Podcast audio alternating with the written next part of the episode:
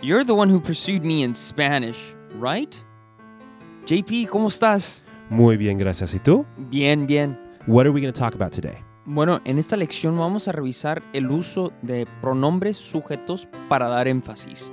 La conversación tendrá lugar en un coche y la conversación será entre Luis y Jimena y estarán hablando en el registro informal.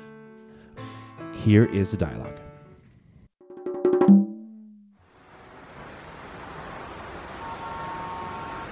¿Qué tal este Jorge y Andrea? Se ve que se están llevando de poca. Lo sé, sabía que esto iba a pasar. Qué buena onda, la verdad. Aparte, como viven cerca, es fácil que se vean seguido. Bueno, tú eres toda una cupida. Así me flechaste seguro, ¿verdad, chiquita? Te dejé conquistarme, que es otra cosa. Te morías por estar conmigo, no te hagas. Uy, sí. Eras tú la que no dejaba de hablarme y querer estar conmigo todo el día. Pero no te culpo, soy irresistible. Ahora resulta que tú eres el exquisito. En fin, después platicamos largo y tendido de quién conquistó a quién. Ahorita tenemos que asegurar que Andrea y Jorge se la pasen de lo mejor. Óyeme, si somos sus amigos, no un servicio de citas.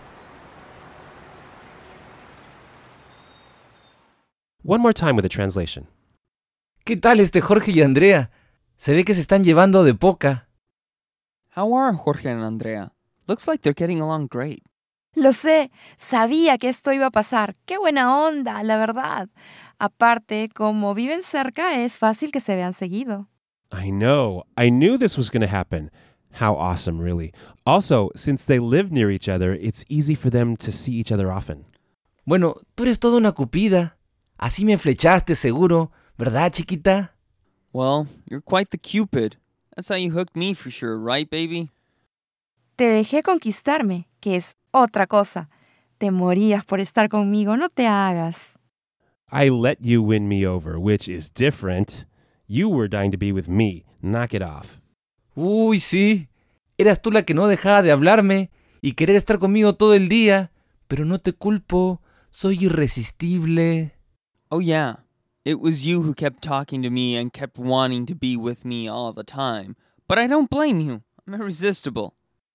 Ahora resulta que tú eres el exquisito. En fin, después platicamos largo y tendido de quién conquistó a quién. Ahorita tenemos que asegurar que Andrea y Jorge se la pasen de lo mejor. Oh, so now you're the big catch. Anyway, later on we'll have a long and extended discussion about who won over whom. Right now, we need to make sure Jorge and Andrea hit it off. Óyeme, si somos sus amigos, no un servicio de citas. Hey, we're their friends, not a dating service.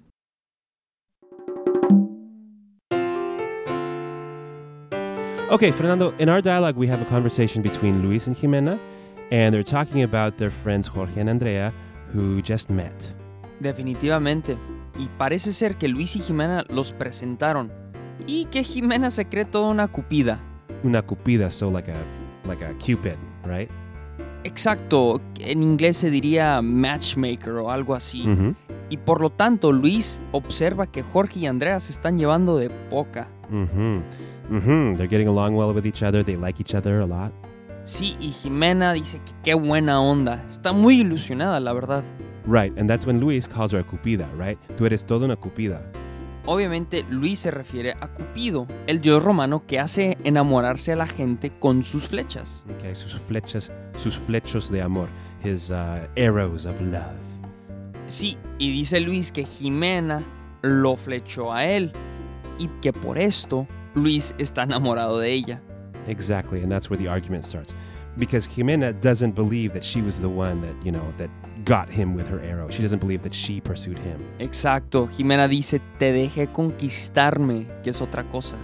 All right, by this she means that Luis was the agent of this action. He pursued her and not the other way around. Exacto, y Luis no está de acuerdo. Dice que fue Jimena quien primero se enamoró de él, que no dejaba de hablarle, siempre quería estar con él. Y Luis contesta, y no te culpo, soy irresistible. Okay, so Luis is uh, not quite the modest guy, right? He's not he's not that modest. Eso no lo sabemos. Pero Jimena quiere volver al tema original, que fue lo de Jorge y Andrea. Dice que tienen que asegurarse que Andrea y Jorge se la pasen de lo mejor. Sí, que se la pasen de lo mejor, that they have a great time, and actually, in the end, that they fall in love with each other, right? Um, that they end up being boyfriend and girlfriend. Pues esa es la idea.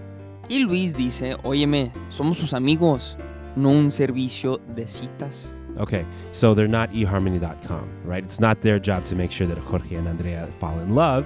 Um, they're just friends. It's not their job.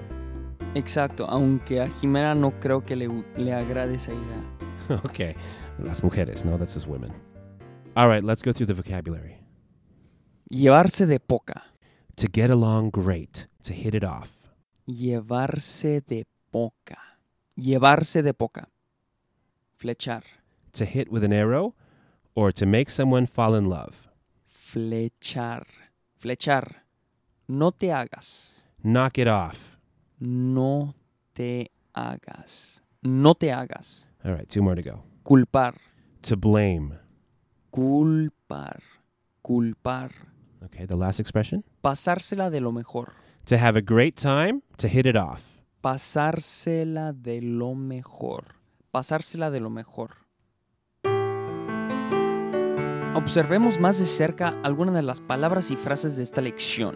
Empecemos con llevarse de poca. Muy bien. Okay, we have the verb llevar in its reciprocal form, right? Llevarse, which means to get along. Entenderse, llevarse. Efectivamente, y nuestra frase es llevarse de poca. Okay, what does that mean, de poca? Llevarse de poca quiere decir llevarse muy bien, entenderse muy bien. Okay, so to get along well together. Sí, llevarse de poca. Después tenemos el verbo flechar. Okay, to hit with an arrow, flechar.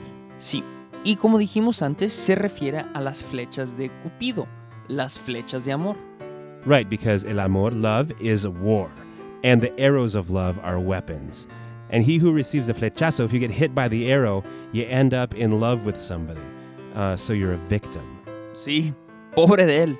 Entonces, hablando metafóricamente, flechar es hacer a alguien enamorarse de otra persona. Okay, muy grave. That's very.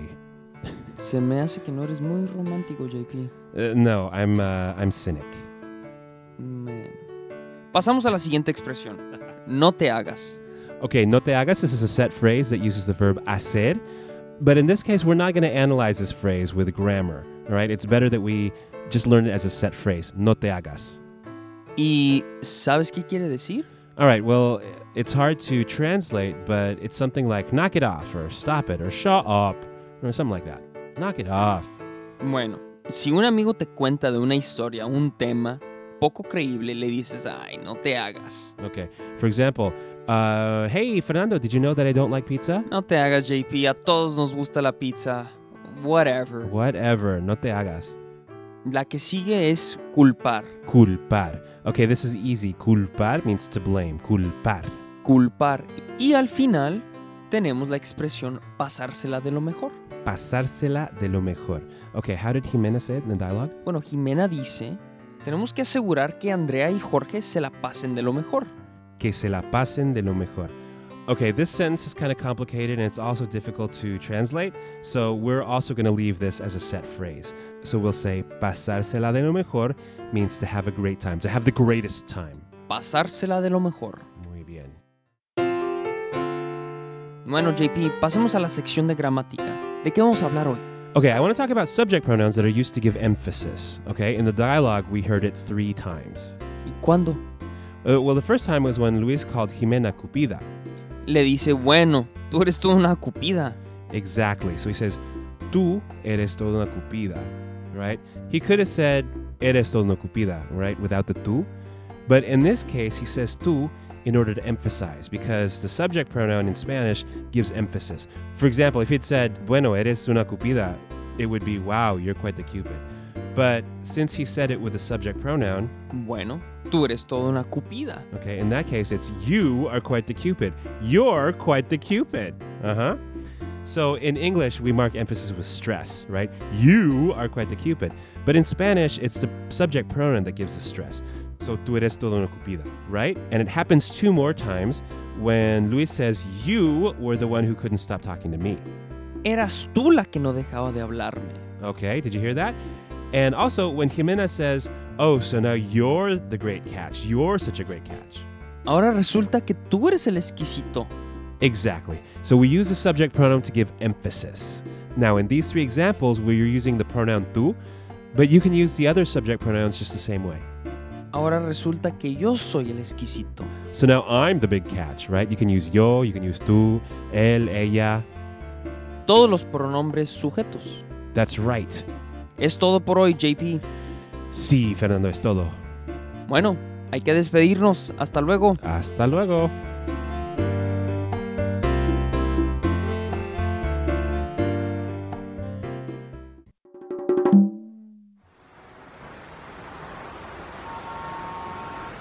¿Qué tal este Jorge y Andrea?